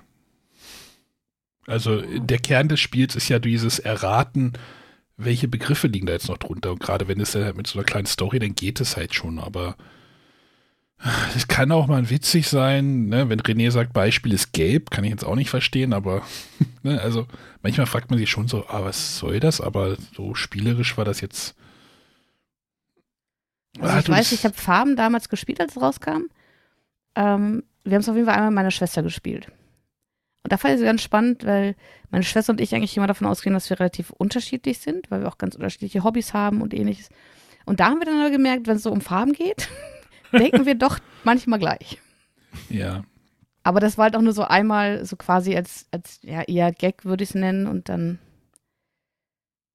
kam Genau. es weiter auch Einmal, nicht mehr so gut an. Einmal als Gag kann man spielen, kann man es vielleicht spielen oder vielleicht so ein Icebreaker-Spiel, aber ob man das wirklich braucht, ich bin da immer noch unsicher. Hm. War das Nee. nicht auch das Spiel, wo man die Karte zerschneiden musste und die Punkte Zu waren, oder war markieren? das die andere kleine Box? Äh, nee, das war genau, das war das Spiel. Das haben wir dann nicht gemacht, weil wir die Punkte habe ich dann irgendwie. genau, du musst, du musst eine Karte knicken und dann musst du in den Knick äh, mit dem Messer so einen Ritz machen, damit du die Karte auf den Punktzähler drauf. Ich hatte kein Messer draußen und ich hatte noch keine Lust, noch dann zu holen und dann. Das hast du dir wieder gemerkt, ne? Ein Spiel. Ja, das finde ich ganz Batterie- gruselig. Das ist ja denn der Punktezähler. Ja, aber trotzdem, ich muss eine Karte kaputt machen. Ja. ja. Das war Remember von, wie hattest du gesagt, wie hieß sie? Äh, Apolline Jouve, genau. Französischunterricht ist lange. Edition, Spielli Spielwiese, Pegasus-Spiele. Äh, ihr braucht es nicht. So. äh, ich hätte noch ein buntes Spiel. Das ist aber auch nur ein Ersteindruck, aber der, der war schon, der war sehr positiv. Soll ich gleich mal weitermachen? Ist auch noch ein Ja, mach mal. kleines, kleines Kartenspiel. Nämlich das Spiel Yomo. Habt ihr davon gehört? Nein. Von dem Verlag gehört, der es rausgebracht hat. Der ist ja ganz neu. Genau, der Verlag ist jetzt Ten Traders Games. Nee, Ten- Ten Traders. Äh, ich, da wollte ich noch mal recherchieren oder mal weiter gucken, wie das so das hinterhängt. Also das hängt wohl irgendwie mit dem, wie heißt der, Seetreu, Spieltreu, Seetreu in Konstanz, glaube ich, zusammen. Genau, der ist auf jeden Fall ein, einer der Ten Traders. Naja, es gibt ja zum Beispiel diese Aktion hoher Spielwert. Ne? Ich weiß nicht, ob, Ja. ihr, ob ihr die, bei Facebook sieht man die ab und zu vorbeifahren, wo, so- wo so, so ein Zusammenschluss von Brettspielläden so Spiele so ein bisschen in Fokus setzen im Laden. Und ich könnte mir vorstellen, dass das irgendwie auch daraus der Verlag irgendwie jetzt so ein bisschen hervorgegangen ist. Aber das ist jetzt, das weiß ich nicht Ja, genau. nee, so beschreiben sie sich auch selbst. ah, Äh, okay. dass sie zum ersten Mal eben durch diese Aktion hoher Spielwert zusammenkamen und dann festgestellt haben, dass wir alle irgendwie spielinteressiert sind und die Anfragen von, von Kundinnen und Kunden am besten kennen aus ihren Läden Mhm. und sich daraus entschieden haben, ähm, eigene Spiele zu veröffentlichen. Ah, okay. Siehst du, dann habe ich das richtig äh, kalkuliert. Denn wir waren nämlich letzte Woche äh, in der Spieleburg nochmal, weil ja, war ja, war ja noch Urlaub, dann geht mal, sind wir da nochmal vorbeigegangen und äh, die äh, Spieleburg macht ja auch mit bei der Aktion hoher Spielwert und ich könnte mir auch vorstellen, dass die das dann da irgendwie auch irgendwie mit drin, keine Ahnung. Äh, auf jeden Fall lag das Spiel Jomo darum. Und äh, ich habe es mir einfach mal blind mitgenommen, nachdem ich irgendwie gelesen habe, ja, irgendwie so eine Art Stichspiel ist das. Äh, Stichspiel wieder mit so zwei, drei Kniffs und die fand ich recht cool, denn wir haben das am Wochenende gleich mal ausprobiert. Jomo funktioniert so, du bekommst ähm, oder du hast erstmal eine bestimmte Anzahl Karten. Die gehen von, wenn du zu viert spielst, äh, hast du die Karten 0 bis 49. Also du bekommst immer Spieleranzahl mal 10 plus 10. ja, also jeder Spieler bekommt äh, während des Spiels 10 Karten auf die Hand und 10 sind halt nicht ausgeteilt, damit man es nicht ausrechnen kann. Und dann funktioniert das so, der erste Spieler spielt äh, eine Karte in den Stich und die bestimmt ist, ist eine Grenze. Die zweite Spieler, der zweite Spieler, der halt dran ist, spielt ebenfalls eine Karte in den Stich und ist eine untere Grenze, denn auf den Karten gibt es eigentlich nur Zahlen, die wichtig sind. Die Farben sind egal, die gelten nur der Übersicht. Das heißt, du hast eine Spanne, zum Beispiel von 15 bis 35. Ne? Und alle anderen Spieler müssen jetzt die nächsten Karten in diese Mitte spielen, also zwischen diese, zwischen diese Kartenspanne. Ähm, denn es geht darum, so lange Karten in die Mitte zu spielen, bis alle, bis entweder alle gepasst haben oder der erste keine Karten mehr hat. Also du willst ja denn diesen Stich irgendwie gewinnen. Ähm, dabei musst du nicht die Karte, also du musst halt nicht spielen, wenn du kannst, sondern du kannst dir überlegen, so, ah, das hebe ich mir vielleicht für die nächste Runde auf, die guten Zahlen oder wie auch immer. Da steckt halt doch ein bisschen mehr Strategie drin, wie es am Anfang erstmal so einscheidet. Also wie gesagt, du die ersten beiden bestimmen die Spanne und dann spielt der Rest die Karten in die Mitte, Zahlenwerte. Äh, natürlich gibt es da noch so ein paar Kniffe. Gibt nämlich noch ein paar Sonderkarten, natürlich. Eine Sonderkarte ist, wenn ich jetzt die, in meinem Beispiel die 15 bis 35 habe, äh, könnte ich eine 25 spielen. Denn die Fünfer-Karten haben immer die Besonderheit, die können die Grenzen verändern. Wenn ich jetzt halt die 25 dann in die Mitte spiele, kann ich überlegen, ob ich die Spanne von 15 bis 25 oder von 25 bis 35 laufen lasse. Das heißt, ich verkleinere den ganzen Spielraum. Und dann kannst du halt schon mal Leute rauskicken. Dann gibt es noch die, ähm, die, die Schnapszahlen sind immer Joker, die kannst du immer reinspielen. Und die Zehner sind immer ein Extrapunkt. Das heißt, wenn, wenn du irgendwann einen Stich gewinnst, nimmst du alle Karten, die in der Mitte liegen und du bekommst einen Siegpunkt dafür. Wenn in diesem Stich noch Zehnerkarten drin sind, also du, du nimmst den Stich, guckst nach, ob da noch Zehner drin sind, dann kriegst du dafür nochmal einen Extrapunkt. Und das ist, das ist interessant, weil wenn du selber dir so überlegst, ich habe jetzt die 15, 25, wenn ich jetzt die 20 da reinspiele, gebe ich dem möglichen Stichgewinner ja einen Punkt. Das heißt, ich möchte diesen Stich ja dann auch möglichst gewinnen. So, wie stelle ich das denn an? Und das ist, das ist echt cool. Das hat uns richtig Spaß gemacht. Oder wenn halt, äh, René hat ja gerade gefragt, ob bei dem Tisch Emotionen waren bei dem Carnegie. Bei dem Jomo funktioniert das mit Emotionen. Wenn, wenn halt der erste irgendwie eine äh, 45 spielt und der nächste spielt dann halt eine 40 und du dann stehst so, scheiße, ich habe jetzt keine Karten mehr auf die Hand. Also keine passenden Karten. Das heißt, du bist dann schon raus und die anderen können halt vielleicht noch was da reinspielen und also das ist, das hat auf jeden Fall, hat auf jeden Fall große Laune gemacht und das werden wir auf jeden, jeden Fall hier nochmal weiter ausprobieren. Das fand ich richtig cool.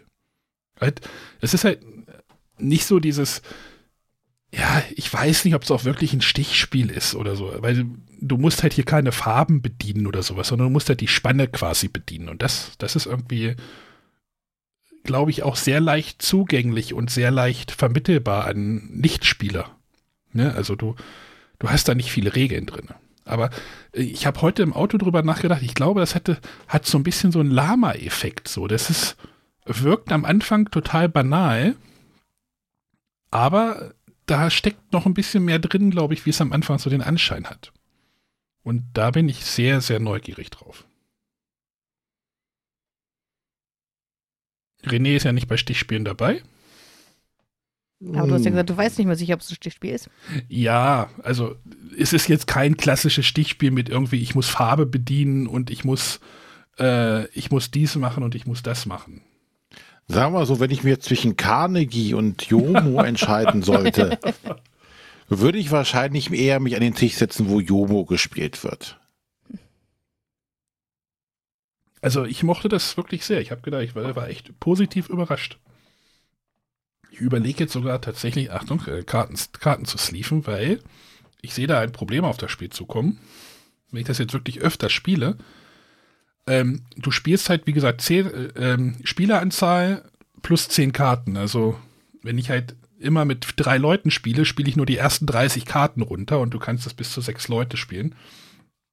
Das heißt, die, die ersten Karten werden wahrscheinlich sehr viel abgenutzter werden. Hm. Als denn die höheren, ne? Du, ne? Sonja, du hast es gerade verstanden, was ich meinte. So. Hm.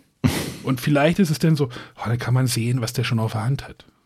Ich hatte neulich bei uns in der Spielegruppe, da hat jemand äh, The Crew mitgebracht, was schon richtig abgerockt aus war. Und wenn ich dann irgendwie nochmal zehn Karten dazu nehme, die halt sehr sauber sind, dann weiß ich, was es für Karten sind zum Beispiel. Ähm, deswegen kriegt das wahrscheinlich sogar noch Sleeves. Weil die Karten auch so, so eine, die haben nicht dieses Line-Finish, sondern dieses glatte Finish. Ähm, soweit ist es jetzt schon bei mir. Hast du denn die, siehst du denn die Gefahr, dass ihr tatsächlich äh, so abnutzt, die Karten? Ja, ich sehe die ein bisschen. Also ich sehe die, dass okay. die sehr leicht knicken. Also die sind auch nicht so richtig dick. Also die könnten ein bisschen dicker sein und und halt gerade wenn ich halt, wenn du es halt vier mit vieren spielst und dann spielst du es dann doch mal mit fünf oder sowas, dann kriegst du halt einfach neue Karten dazu, die halt einfach sauber. Äh, ja.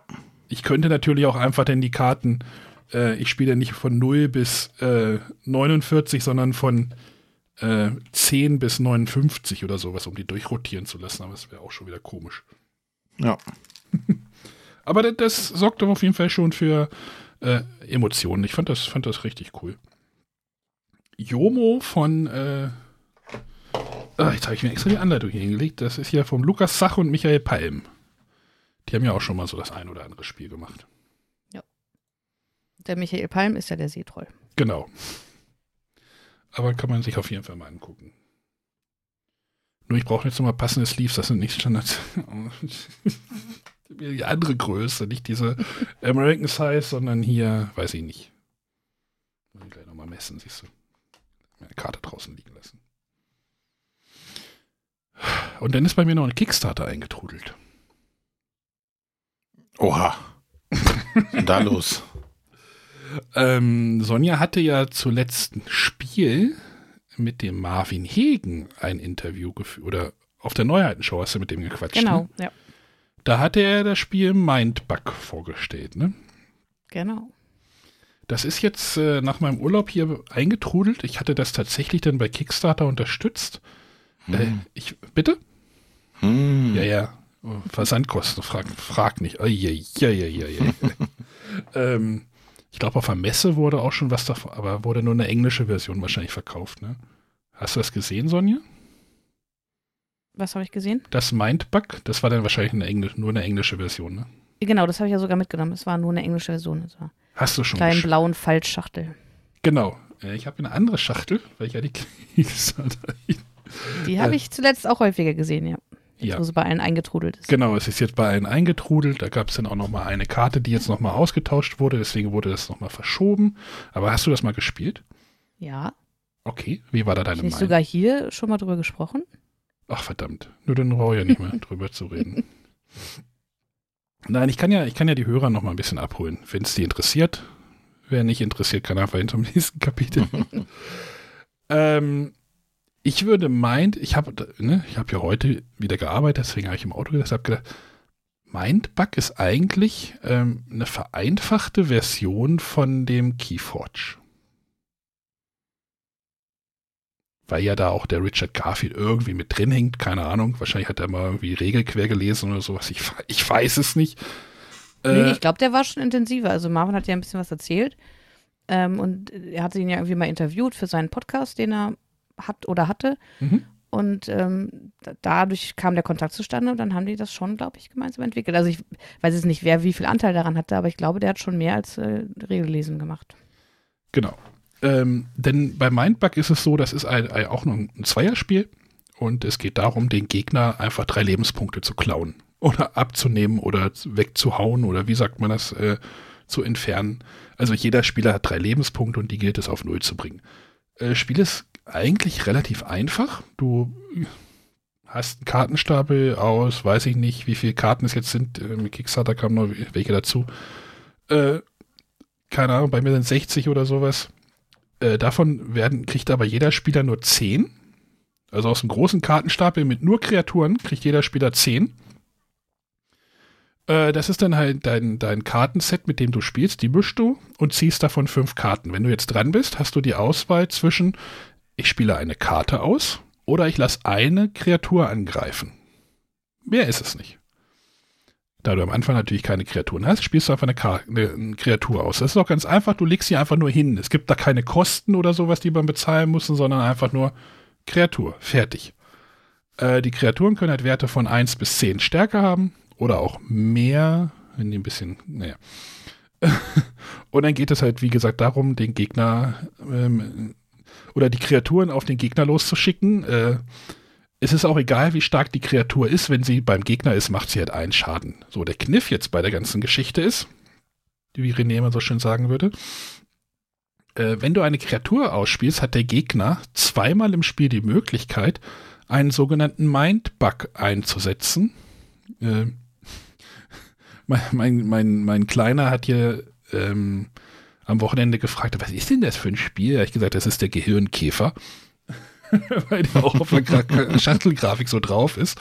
Ähm, also der Mindbug, dass die, die Grafik ist halt so, da ist so eine große Kreatur, da ist so ein kleines Glas mit so einem Käferchen, mit so einem Tentakelkäferchen drauf und dann kannst du quasi die Kreatur, des, die ausgespielte Kreatur des Gegners übernehmen. Und daraus entspinnt sich ein ganz interessantes Bluffspiel. Oder so ein Bluff- und Mindgame, ne? Deswegen Mindbug vielleicht auch.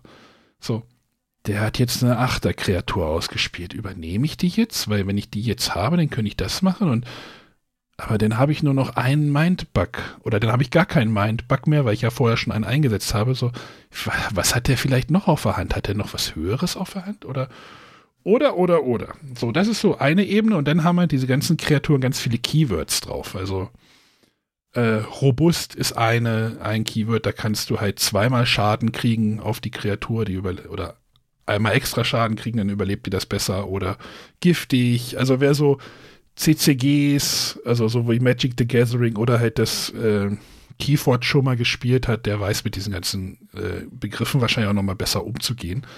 Ähm, die mussten wir jetzt uns alle nochmal während des Spiels so ein bisschen drauf schaffen. Aber wenn du das zwei, dreimal gespielt hast, ist das, glaube ich, auch kein Problem mehr. Und Ja, ich fand es damals auch schwierig, aber ich dachte, da hatte ich das Gefühl, dass es eher daran lag, dass alles Englisch war. Dadurch waren das halt auch für mich keine geläufigen Begriffe. Ja, du hast, ich glaube, sechs, sechs oder sieben Keywords, aber die blätterst du halt in einer absurd kleinen Anleitung danach. ich mit meinem großen Finger so eine kleine, so eine kleine Feinanleitung, die in so eine Spiel Spielkartenschachtel reinpasst. Das ist halt irgendwie, äh, es gibt Jäger, robust, giftig, raffiniert, äh, vergesse ich jetzt noch eine, äh, ja, ich glaube auch, wenn du so die ersten drei Partien hinter dir hast, dann sitzen die Keywords auch wahrscheinlich auch. So, denn wenn halt eine Kreatur angreift, darf der Gegenspieler bestimmen, ob er eine Figur, also eine von seinen Figuren benutzt, um zu blocken. Ne?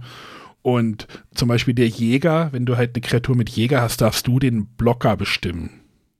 Das heißt, du kannst dir aussuchen, wer gegen, wer gegen dein Monster läuft. Und dann kannst du beim Gegner halt schon mal was rausnehmen. Oder das, ist, das ist aber, glaube ich, alles sehr schnell ge gelernt und auch sehr schnell gespielt. Also drei Lebenspunkte ist halt nicht so viel. Ähm, aber das spielst du dann halt wirklich in zehn Minuten, Viertelstunde runter. Und ich glaube, genau das möchte das Spiel sein. Und das hat mir gut gefallen.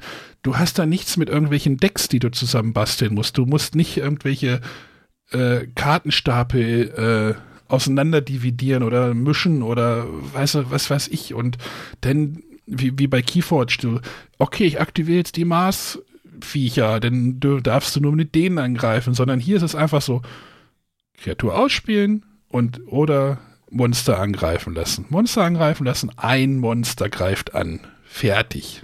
Ne? Also das ist, das hat mir gut gefallen und ich glaube halt, wie gesagt, dass da viel drin ist und gerade denn mit diesem Mind, gerade denn auch mit diesem Mind-Bug noch so dazwischen als Ebene, fand ich das schon recht, richtig cool. Ich fand es vor allem auch cool, dass du ja, also das ist ja schon ein großes Deck, aber es kommen ja, glaube ich, pro Spieler nur zehn Karten ins Spiel. Genau. Sodass mhm. du halt auch immer andere Kreaturen hast, die auch in Kombination mit anderen ganz anders äh, funktionieren als mit anderen kombiniert. Genau, du, jede Kreatur ist irgendwie, glaube ich, zweimal vertreten. Ähm, die sind auch total äh, lustig. Also es gibt hier zum Beispiel den Hamster, nee, ich hätte es jetzt rausholen sollen, äh, so, ein, so ein Löwenkörper und da ist ein Hamsterkopf vorne dran. Das sieht sehr absurd aus und ich sehe gerade in den Lutscher Tauren, ein Tau, Tauer, Taure mit einer Lutsche-Dia-Maske. René, das wäre was für dich. es, ist, es ist sehr fantastisch und, und es gibt auch den Kong, der irgendwie King Kong mit riesen Flügeln ist. Und äh, es ist sehr absurd, das Ganze, aber das passt halt auch zu diesem Mindbug-Thema und ähm, ja, großer, also bisher gro großer Spaß. Ich weiß nicht, wie gut, wie, wie Kerstin das auf Dauer findet. Also die mag ja noch so konfrontative Spiele eher weniger. Ich habe sie ein bisschen dazu genötigt, aber ich werde das auf jeden Fall in Göttingen nochmal ausprobieren. Ähm, cool auf jeden Fall. War auch nicht so teuer. René, da konntest, kannst du nicht mal Shipping für bezahlen. Was das kannst du Ich glaube 20 Dollar oder sowas. Bin mal gespannt, da steht der erste Kontakt drauf. Ähm, vielleicht geht es da auch noch weiter. Das, das wäre auch irgendwie cool, natürlich. Bietet natürlich auch genug äh, Stoff, da irgendwie mehr zu machen, ne? Klar. Aber du hast halt, wie gesagt, der Pool, den du an Kreaturen, die du bekommst, ist halt irgendwie aus einem großen Kartenstapel. Und die, ja, die deutsche, die deutsche Auslieferung hatte sich ein bisschen verzögert, weil irgendwie auf einer Karte der, der irgendwie den Kängurusau Kängurusaurus äh, war irgendwie ein, fehlte ein Wort und äh, ja, die musste noch ersetzt werden. Deswegen hat es ein bisschen gedauert. Aber ist ja üblich so, ne? Natürlich. Ich fand's gut, vielleicht sollten wir mit dem Marvin nochmal sprechen. Ich hätte da Lust drauf. Ja, hatten wir da nicht eh was geplant? Ja, ja, ja. Aber terminlich nicht übereingekommen? Genau. Äh, jetzt vor der Messe sehe ich das wahrscheinlich auch eher schwierig. Wenn ihr das ja, auf der Messe. Danach, denke ich. Ja, wenn ihr das auf der Messe irgendwie seht oder mal einspielen könnt, macht das mal ruhig. Also geht ja mal vorbei. Ähm, wenn ich schon was bei Kickstarter unterstütze, soll das ja auch was Besonderes sein. Ne? Ja, aber tatsächlich, ich erinnere mich auch, also der Stand war letztes Jahr auch immer gut besucht und es waren viele, die das schnell mal angespielt haben, weil es einfach auch so, so schnell geht und man direkt loslegen kann, ohne viel Erklärung. Ja. Ich habe das so ein bisschen tatsächlich mit Res Arcana auch so in meinem Kopf abgespeichert. Also ist jetzt komplett anderes Spiel, aber bei Res Arcana hast du ja genauso. Du hast nur deine acht Karten oder halt hier zehn. Mehr hast du nicht. Mehr wirst du auch nicht sehen. Und du kriegst auch, auch wenn dein Kartenstapel nach äh, aufgebraucht ist während einer Partie, der wird nicht wieder nachgemischt. Nee, mhm. wenn du irgendwann nicht mehr ausspielen oder angreifen kannst, ist vorbei. Also. Ja, die Lektion musste ich auch lernen. okay, also das war schon in der ersten Partie so. okay, wir haben jetzt alles schon unseren Nazi-Stab. Also der wird der, wird der Friedhof nicht wieder neu reingemischt, sondern der ist halt der Friedhof. Also das ist ja, auf jeden Fall cool. Bleibt auf jeden Fall hier. Okay. Das stand jetzt. Also nimmt ja auch nicht viel Platz weg. Stand jetzt, so wie man das sagt, ne? nee, ich, bei mir war jetzt ja irgendwie noch mal so ein extra Packen Karten mit dabei und so eine Faltschachtel, also wo das alles reingekommen ist, mhm. Ne? so eine bisschen größere. Ähm, ja. René, das wirst du auch mitspielen, oder? Auf jeden Fall. Weil es so trashig ist. Nee, was sich auch cool anhört. Also vom, vom Mechanismus her, das ist, ich hab, hab mir mal bei den Spielen dieses Gefühl, das sind so, so ja, wie äh, Love Letter. Mhm. Also so sehr ja. minimalistisch eigentlich vom Setup, aber aufgrund dieses Minimalismus entsteht auf einmal ganz viel, ja. äh, was man so gar nicht so greifen kann irgendwie. Und das finde ich eigentlich immer ganz schön. Und halt, wie gesagt, also wahrscheinlich wäre es, würde es total unterm Radar fliegen, wenn diese, diese Übernahmemechanismus nicht da drin wäre. So dieses, okay, ich kann jetzt deine Figur übernehmen. Mache ich das jetzt? Wann mache ich das? Mhm. So dieses Spiel, so, scheiße, wenn ich den jetzt nicht übernehme, dann kann sie mich nächste Runde dann, naja, also drei Lebenspunkte ist nicht viel. Es gibt doch eine Kreatur, es gibt doch Kreaturen, wenn du die ausspielst, verlierst du schon Lebenspunkte. Ist auch nicht so cool. Ja. Ja, aber dann immer dieses, ich habe immer das Gefühl, ich bin da nicht so gut drin, also vorauszudenken und wenn ich das jetzt spiele, dann kann er das machen und äh, dann denke ich immer, ah, mein Gegenüber kann das doch aber viel besser und wenn ich die jetzt übernehme, dann kommt er doch bestimmt gleich mit irgendwas ganz Fiesem, dann kann ich das nicht übernehmen, also das sind... Ja, ja, du, oder du sprichst auf die ganzen kleinen Kreaturen, dann hast du erstmal eine große Armada und, naja, also, ja. Gut, genug geschwärmt. Ähm, ich bin dann fertig. Achso, Mind, das war Mindbug äh, von ach, wie war das? Marvin Hegen, glaube ich. Jetzt habe ich schon wieder andere. Mhm. Und Richard Garfield. Hier steht noch irgendwie Christian Kudal und Scuff Elias. Äh, erschienen bei Nerdlab Games. Ich weiß nicht, wie man das jetzt kriegt. Das ähm, müsste ich mal, hätte ich. Das war tatsächlich auch, das war nämlich eins, was mir auch in den Sinn kam, als meine Kollegin fragte für ihren Sohn, äh, der gerne Magic the Gathering spielt, wo ich dachte, hm, Mindbug könnte was sein, aber keine Ahnung, wie man da derzeit rankommt. Wie man da ist, Late Pledge Now? Ja, keiner. Pff, keine, Ahnung. Äh, ich denke mal, dass, äh, dass das wahrscheinlich ein groß genuger Erfolg war, dass das auf jeden Fall nochmal irgendwo wieder auftaucht. Da gehe ich ganz stark von aus. Oder ich hoffe es einfach. Ja, vor allem ist es ja auch was Kleines, was so in so ein Amigo-Spiele-Regal da gut unterkommen würde. Genau. Gut. Ich habe fertig. René hat heute nichts für uns vorbereitet. Nee, ich habe ich hab mein Pulver letzten, die letzten Wochen verschossen. Das ist ja auch genug. Hast du noch mal, genau. hast du noch mal Dings gespielt? Nein. Auswon. Ich war mit Arbeiten beschäftigt. Mit Zirkus, Zirkus. Mit, mit dem Zirkus warst du beschäftigt. Ja, dann können wir ein Schläfchen drum machen. Und nächste Woche kommen wir mit einer Top-Spielfolge zurück. Ja, hm. unser die Rhythmus. wir ja ein bisschen verschoben haben. Unser Rhythmus ist durcheinander. Aber wir bringen ihn wieder auf den richtigen Weg. Ja, wir, das ist. Genau. Sonja hat das schon geplant. Äh, ihr könnt euch da vorstellen, dass das dann korrekt geplant wurde. Äh, jetzt müssen wir gleich nur noch das Thema ausdiskutieren. Ja. Gut. Aber ähm, vielleicht schaffen wir es nächstes Mal auch noch eine Audiofrage der Woche reinzuschieben. Das wäre sehr schön. Wir haben aber keine mehr. Wie wäre es, hm. wenn, wenn ihr uns eine schickt? Ja. Was ist denn mit dem Sven aus Berlin? Ist der im Urlaub? ja, Sven, jetzt haben wir dich schon hier wir kommen, wir, wir finden raus, wo du wohnst. Genau. Wir schicken Matthias vorbei. Klingt, klingt kleinen Schläger, wir los.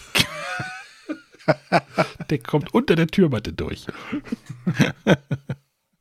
Nein, wäre schön, wenn ihr uns nochmal was schickt an die 0170 Äh, ist immer schöner als was. Wir, wir, wir wollen nicht so viel lesen, hat Sonja heute mal gesagt. Ne? Habe ich gar nicht gesagt. Du liest nicht mehr so viel, hast du gesagt. Achso, ich lese nicht mehr so viele Bücher, das stimmt tatsächlich. ja, keine Romane mehr hier.